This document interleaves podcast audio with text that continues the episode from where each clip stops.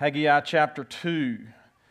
So, um, and maybe, maybe it was because this is, what I, this is what I am, it caught my attention. I'm kind of in the, uh, the last days of the millennials. Um, but, but, maybe 10 years ago or so, uh, maybe not even that long ago, there was some questions being asked uh, because of present circumstances. Why are millennials so discouraged? Um, there, you know, things seemed to have been going good economic, uh, economically. Jobs were there to be had. There was economic growth and things of that nature. But uh, the positive things that were, uh, the positive outlook did not match uh, the attitude of folks that fall into my age range and, and maybe a little, uh, a little later. But um, I guess that really the question uh, goes is more general than just why does a certain age group that we have labeled face discouragement and, and, and comes into really why do people get discouraged at all? And there are a multitude of causes of discouragement or symptoms of discouragement but typically and, and maybe ultimately people are discouraged when what they think should happen does not align with what actually happens, right? We get discouraged when our reality does not match our expectations. We had hoped for something, and our hopes are disappointed. And this is the context into which the word of the Lord comes in Haggai chapter 2, and verses 1 through 9 is where we'll draw our attention this morning. It is the second of four prophetic oracles um, that the book of Haggai, or Haggai, I'll probably say it wrong, uh, is, and probably say it two different ways, is centered around. So there are four, this is the second of the four prophecies that we find in the book of Haggai. Let's, let's read it together uh, if, if you'll read it with me. So, Haggai chapter 2, and let's, let's read down through verse 9. In the seventh month, on the 21st day of the month, the word of the Lord came by the hand of the prophet. Speak now to Zerubbabel, son of Shealtiel, governor of Judah, and to Joshua, the son of Jehozadak, the high priest, and to all the remnant of the people, and say, who is left among you who saw this house in its former glory? How do you see it now? Is it not as nothing in your eyes? Yet now be strong, O Zerubbabel, declares the Lord. Be strong, O Joshua, son of Jehozadak, the high priest. Be strong, all you people of the land, declares the Lord. Work, for I am with you, declares the Lord of hosts according to the covenant that I made with you when you came out of Egypt. My spirit remains in your midst. Fear not. For thus says the Lord of hosts Yet once more in a little while I will shake the heavens and the earth and the sea and the dry land. I will shake all nations so that the treasures of all nations shall come in, and I will fill this house with glory, says the Lord of hosts. The silver is mine, and the gold is mine, declares the Lord of hosts. The latter glory of this house shall be greater than the former, says the Lord of hosts. And in this place I will give peace, declares the Lord of hosts. Father, speak to your people in your kindness, the way that you spoke to your people in your kindness through Haggai. And we pray it in Christ's name. Amen. So, you want to hear something neat? This week, in ancient Hebrew history, I wished I had some news uh, uh, sounds here. Haggai spoke to Zerubbabel, the governor of Judah, Joshua, the high priest, and all the people, the very words of the text for the sermon. So, this message from God would have been delivered by Haggai six days ago on October 17th, some 2,500 plus years ago. So we are, we are dealing with something just providentially that would have happened within this week, way back 2,500 years ago. What this is, is the last day of the Feast of Tabernacles. That's, that's where we are. And the Feast of Tabernacles is the last day of a week long, uh, uh, or this is the last day. This word comes on the last day, of the Feast of Tabernacles. And the Feast of Tabernacles is a week long uh, celebration of the way God provided for his people in the time of the wilderness wanderings. But it was different at this time for this Feast of Tabernacles because there didn't seem to be a whole lot of rejoicing. It was due to the hard economic times that we heard about last week in chapter 1.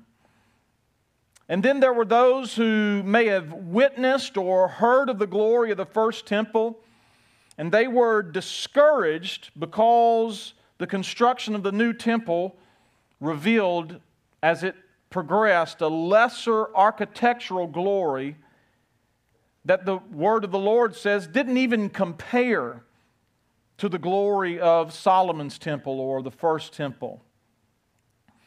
And it is into this moment, this last day of the feast, when there should have been more rejoicing than there was. And this last day of the feast, when more than likely there was a large crowd gathered around, that gave Haggai the opportunity to address this large audience. It is into this context that the word of the Lord comes from Haggai, and it is a word of encouragement. But there are some reasons for their discouragement, and we want to look at those first. Why did the Lord need to speak a word of encouragement to these people? verses 3 through 4 make it plain that the people were discouraged. Who is left among you who saw this house in its former glory? How do you see it now? Is it as nothing in your eyes? Yet now be strong, Zerubbabel, and be strong, Joshua. They had, the people had their hopes disappointed when they compared the architectural glory of the current temple to maybe the stories that they had heard about the first temple. And there, even, there may have even been some really old folks in the crowd that saw the first temple, Solomon's temple, in its former glory. And now, in their eyes, it's nothing. As a matter of fact, Ezra chapter 3, verses 12 and 13 give us a, a similar account of something that happened when the foundation of the temple was laid, probably about 17 years before uh, this word. But many of the priests and Levites and heads of fathers' houses, old men who had seen the first house, wept with a loud voice when they saw the foundation of this house being laid though many shouted aloud for joy.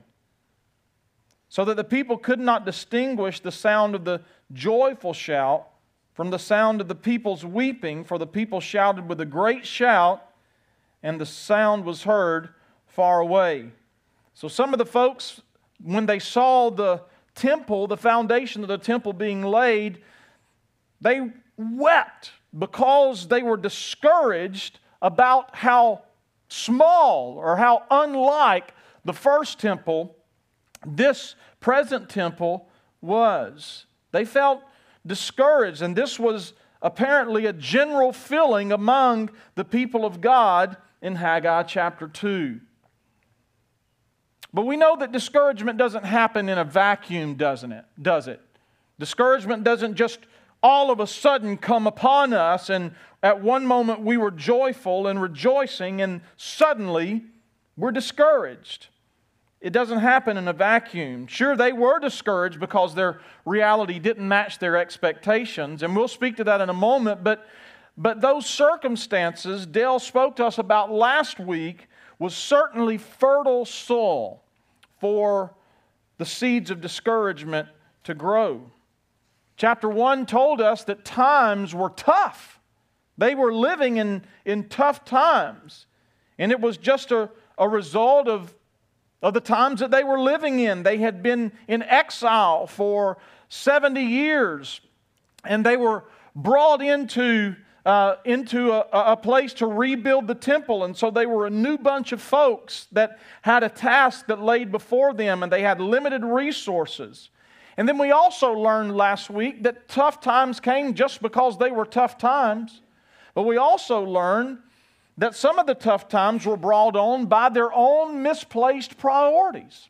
Times were tough because times were tough, and then times were tough because they had made it that way.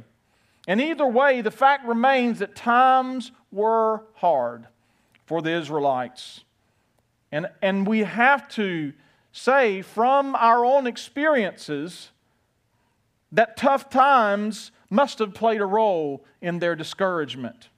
We can relate to these folks, is what I'm trying to say. And, and I think that we can relate, as, as Dale uh, mentioned last week, in our current moment. It is, it is amazing to me, as it was, as Dale expressed last week, how uh, immediately the book of Haggai speaks to our particular circumstance.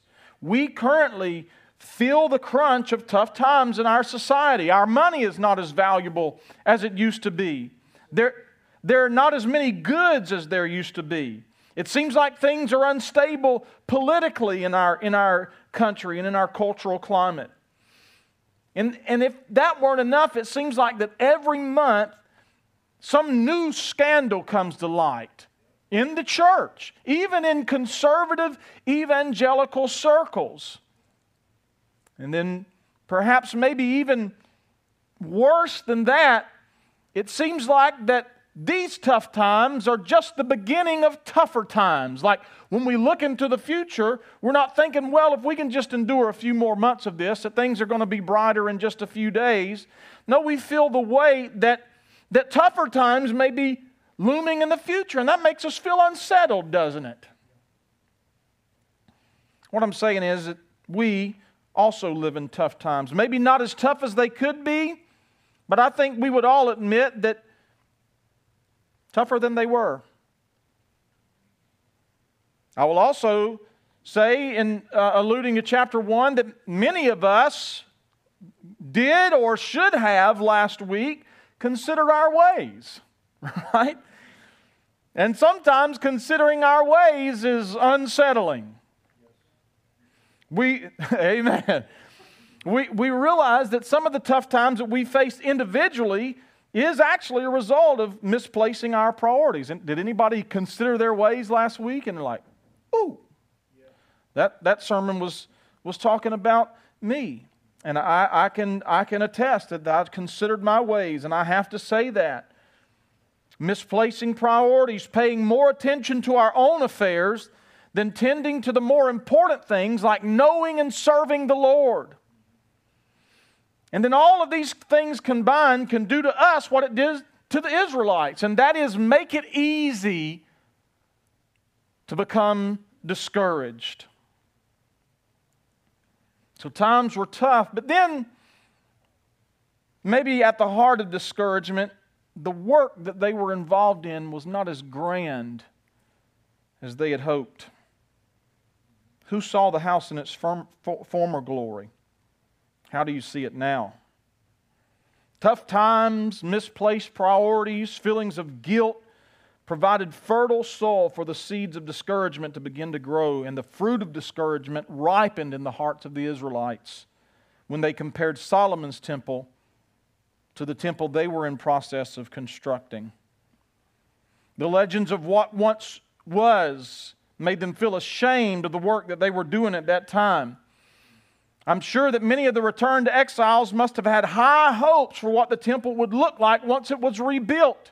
They had been assigned to this task, and they may have, on their way back to the land that God had promised to give to the people of Israel, they, they were talking and thinking and strategizing about what a wonderful work this was going to be and how big and beautiful and how much like the glory of Solomon's temple it was going to be.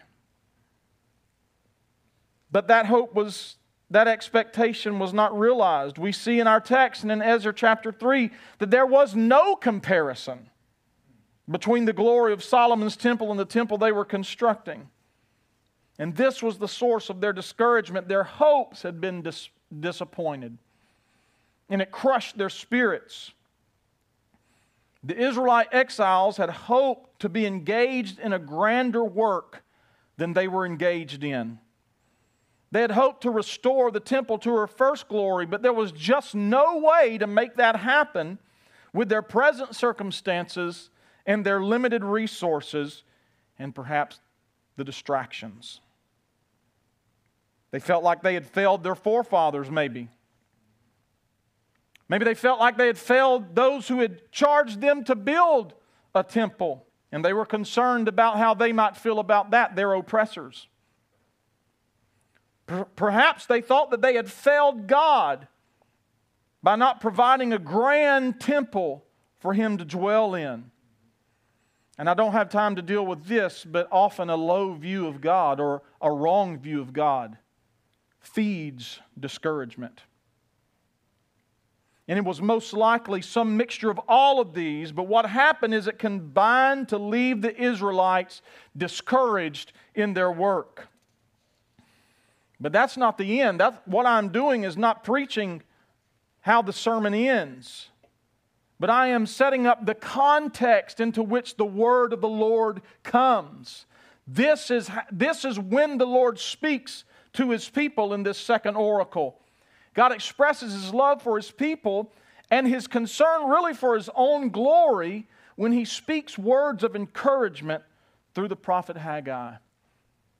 And it's to those words, those words of encouragement, that we turn now.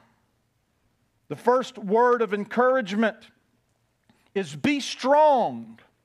The Lord, the Lord knows the immediate needs of His people, and the immediate need at this moment is encouragement. I love that the word of the Lord leads with take courage. It isn't, he doesn't lead with, though he could have left, led with, I told you so. Right? But that's, that is not how God is. He leads, the immediate need is encouragement. He knows that there is no correction that can come until the people's faces are lifted, until their hearts are lifted. And so he, he says, Take courage. This is the word the Lord gives. Hazak is the Hebrew word, which is spelled as it's transliterated H Z Q. but it's be strong in the ESV, but it, but it also means show courage, and it's actually translated in the uh, New American Standard Bible as take courage. Their hopes were disappointed. The work that they were engaged in was not as grand as they had anticipated, and they needed to take courage. The people needed to take courage. The leaders needed to take courage. And God knew that He was doing a work in them and through them that would far exceed what they could see with their natural eyes. So, what He needed to do in their lives was to encourage them. And so He says, Take courage and work. And work is the second word of encouragement that the Lord gives through Haggai. The word of the Lord was their source of encouragement. Take courage, the Lord says. But the Lord, word of the Lord also instructs them where to direct that, where to direct that strength. Take courage, be encouraged, but also work. When you, when you feel encouraged, when you feel strong, when you have a spark of hope returning to your soul, then let me tell you what to do with that. Work. Do something about it. He says at the end of verse 4 Be strong, all, all you people of the land, declares the Lord, and work. This word of encouragement did not come to them so that they could have a good and solid Feast of Tabernacles. It wasn't so that they would just feel encouraged for the sake of feeling encouraged. The word of encouragement was so that they would continue the work. And listen, I, it, again, this is speaking, I think, directly to us, maybe just to human nature in general. It is often the tendency of people to cease working on some project when they begin to think the work will not, as be, will not be as grand as they anticipated. Has anybody ever, anybody ever faced that? They would, it's kind of illogical when you think it. When I was typing it out, I was like, wait, I do that, but also that's, that doesn't follow very good logic. They would rather not complete the work, or they would rather not complete the work at all if it means the work, once completed, is not as grand as they had hoped.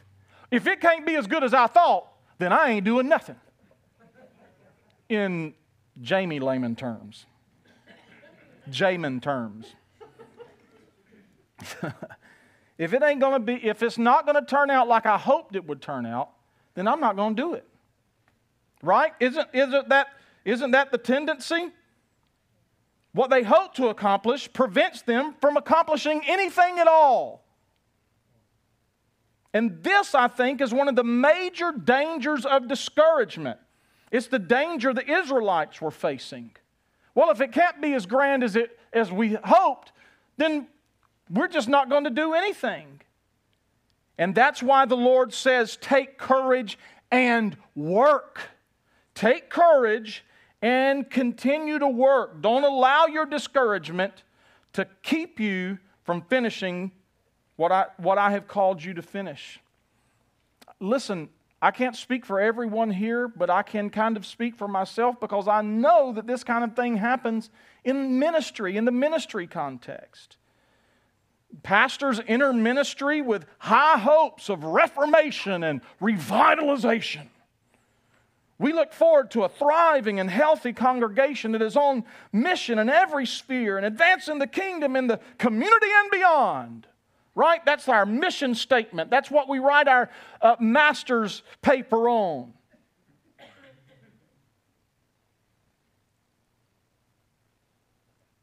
But we often find the reality of ministry does not meet our expectations in a multitude of areas. And we feel discouraged burn out. I thought things would turn out different. It's a path that I have walked more times than I care to admit. Some of you may feel the same way about serving the Lord in whatever capacity He has gifted you or given you the opportunity to serve in.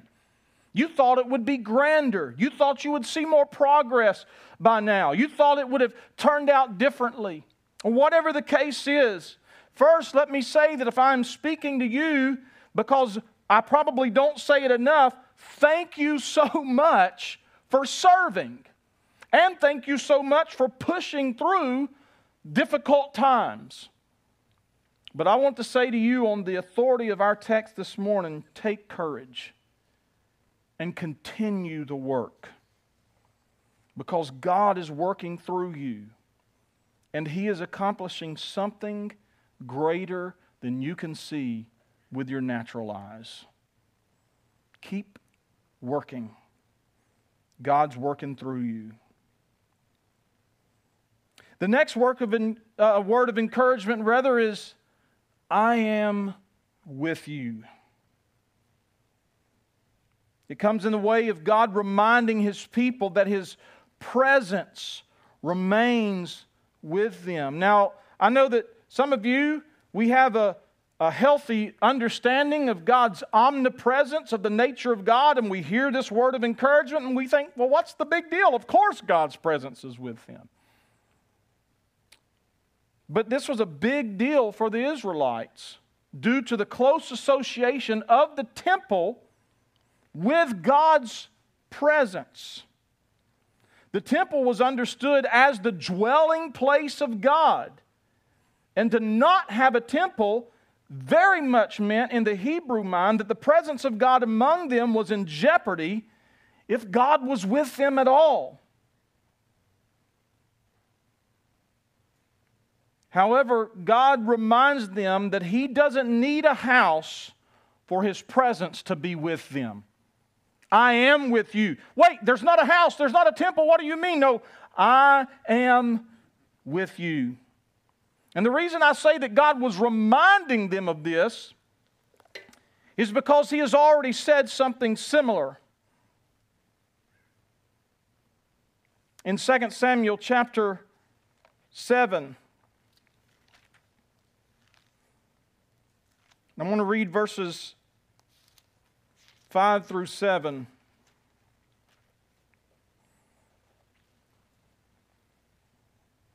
Go and tell my servant David, Thus says the Lord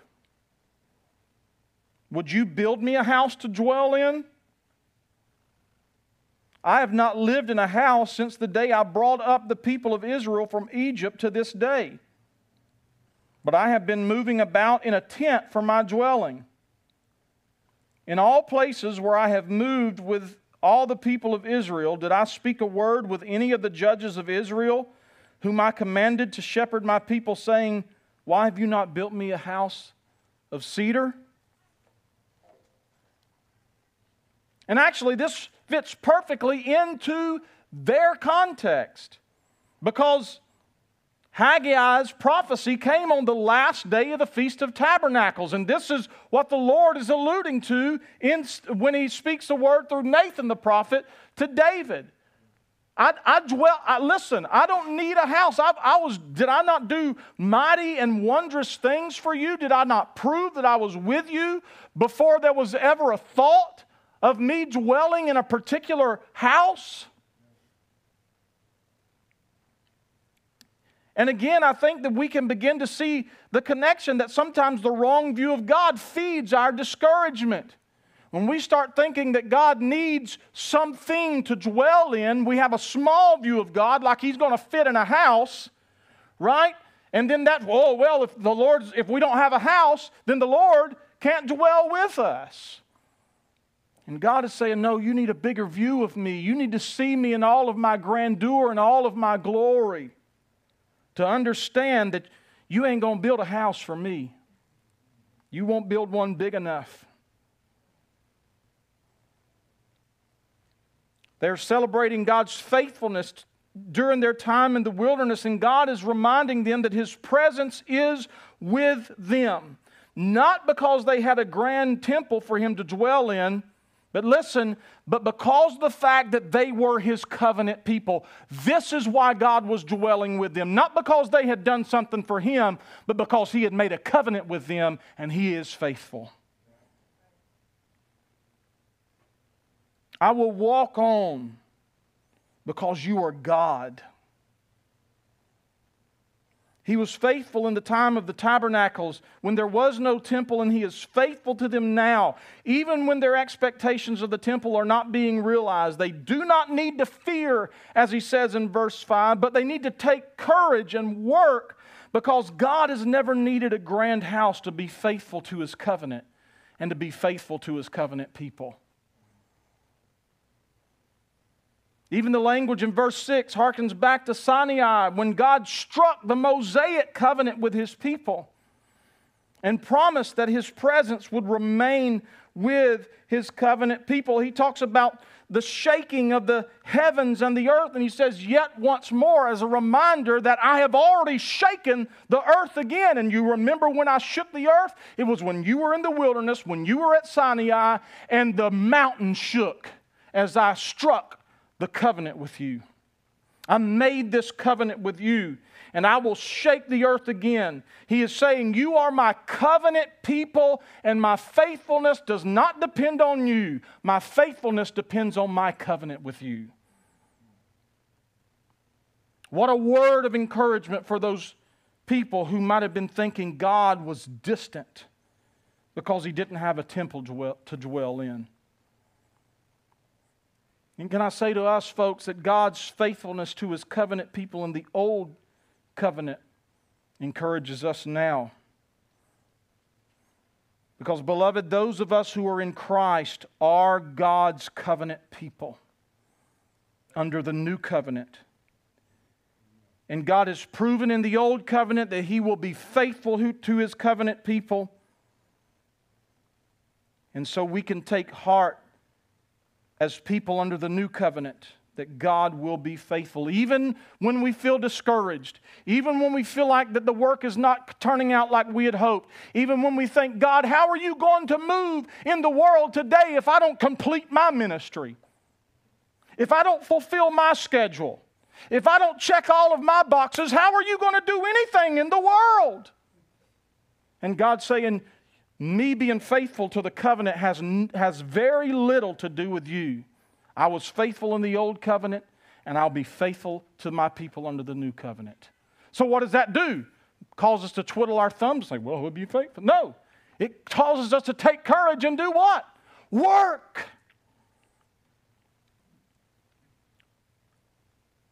And the final word of encouragement, at least the final one that I have drawn out of this text, is that better days are coming.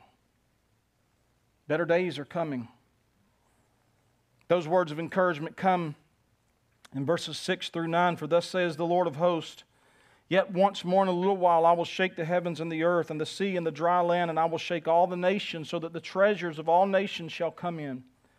And I will fill this house with glory, says the Lord of hosts. The silver is mine, and the gold is mine, declares the Lord of hosts. The latter glory of this house shall be greater than the former, says the Lord of hosts. And in this place I will give peace, declares the Lord. This final word promises brighter days ahead. These folks were discouraged because the glory of the temple they were building did not match the glory of Solomon's temple. But the Lord promises that the latter glory of the second temple would exceed the glory of Solomon's temple. And so the word is be encouraged brighter days are coming. Haggai prophesies of a time when heaven and earth will again be shaken, when the treasures of all nations will come in, when the glory of the present temple would be greater than the first, and peace, God's shalom, will abide. And those things did happen to some degree in the near future, but really a dilemma is presented here because there is no evidence that the treasures of all nations ever came to this second temple. It doesn't seem that any lasting peace ever came. And the architectural glory of the second temple never eclipsed the first, even with Herod's remodeling project, which would have been the temple that Jesus moved in and out of. The dilemma is resolved, however, when we understand that the greater glory comes in what the second temple represents, and that is the construction of a new temple with a people under a new covenant, under a new ultimate prophet, priest, king, who you have represented as the main characters in this prophecy Zerubbabel, Joshua, and Haggai The king, or the, I should say, the governor, the priest, and the prophet. Jesus is this ultimate priest, prophet, king. So Jesus fulfilled what the physical temple could only foreshadow. That is, God dwelt with man in Christ. And further than that, that Christ would inaugurate a day when God would dwell in man by the Holy Spirit. This is the latter glory that Haggai spoke of. And actually, the wording is almost assuredly arranged that it is latter glory of this house instead of the glory of the latter house. So it's the latter glory, the last glory of this house. The last glory of what that temple represents or points to is where we are living and what we are anticipating. The fact that we have a group of people here who have been redeemed by God's grace, they have uh, been placed in the new covenant, and the Spirit of God, God, the third person of the triune Godhead, dwells in them, the temple of the living God.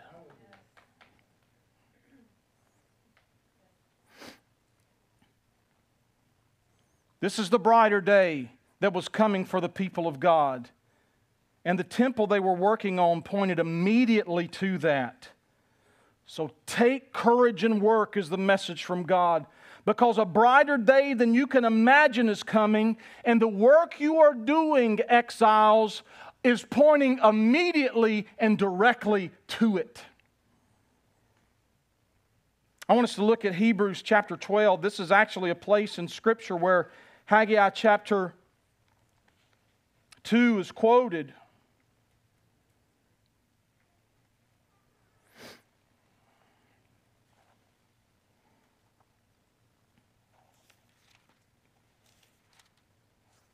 Verses 26 through 29. At that time, his voice shook the earth. But now he has promised, and here's the quote Yet once more I will shake not only the earth, but also the heavens.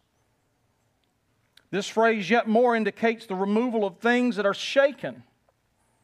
That is, things that have been made. In order that the things that cannot be shaken may remain. Therefore, let us be grateful, receiving a kingdom that cannot be shaken, for receiving a kingdom that cannot be shaken. And thus let us offer to God acceptable worship with reverence in all, for our God is a consuming fire. So this is how this is how the author of Hebrews interprets the prophecy of Haggai, which is important, right? The author of Hebrews understands Haggai's prophecy to speak of a time when God's covenant people will be gathered in a spiritual unshakable kingdom. And this is the kingdom that Jesus inaugurated when he became God with man in his incarnation.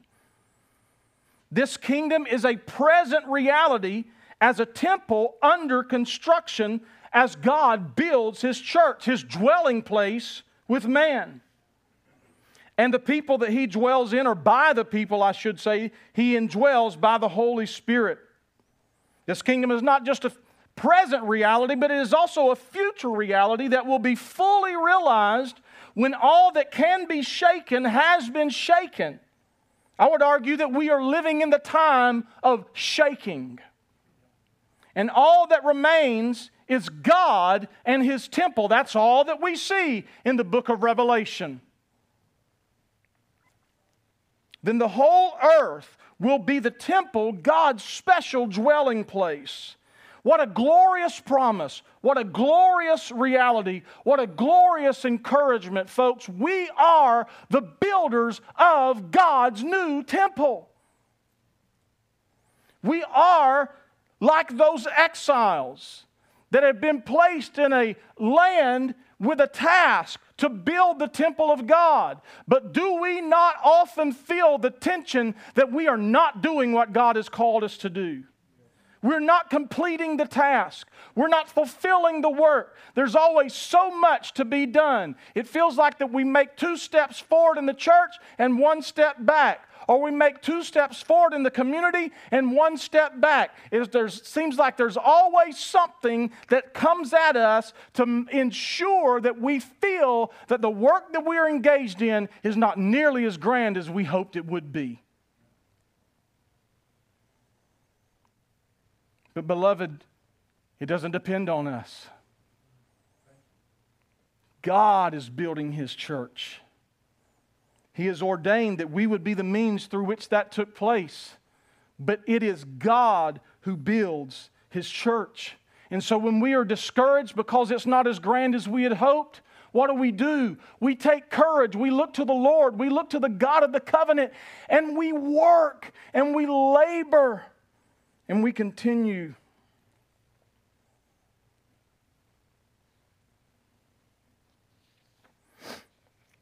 I think the words of 1 Corinthians chapter 15, verse 58, sum up an appropriate word of encouragement for us. Therefore, my beloved brothers, be steadfast, immovable, always abounding in the work of the Lord, knowing that in the Lord your work is not in vain. In closing, I want to warn any of our unbelieving friends here today or hearing me today. As much as the God's people have much to be encouraged about, if you're an unbeliever, you have very little to be encouraged about. These words of encouragement are reserved for God's covenant people. And if you have placed your if you have not placed your faith in Christ alone for salvation, I am sorry to say that you are not one of God's covenant people. Nothing you can do, no amount of good works, no amount of Bible knowledge can make you a part of this unshakable kingdom. You will be shook out. The reason for this, and I do not say this in a, a, prideful way, I say it with a heavy heart, with a broken heart. And the reason for this is because people outside of Christ are corrupted by sin in a fundamental way. God did not create humans like this, but as, as a result of Adam and Eve's rebellion in the Garden of Eden, everyone born after them inherited this corrupt nature. Everybody.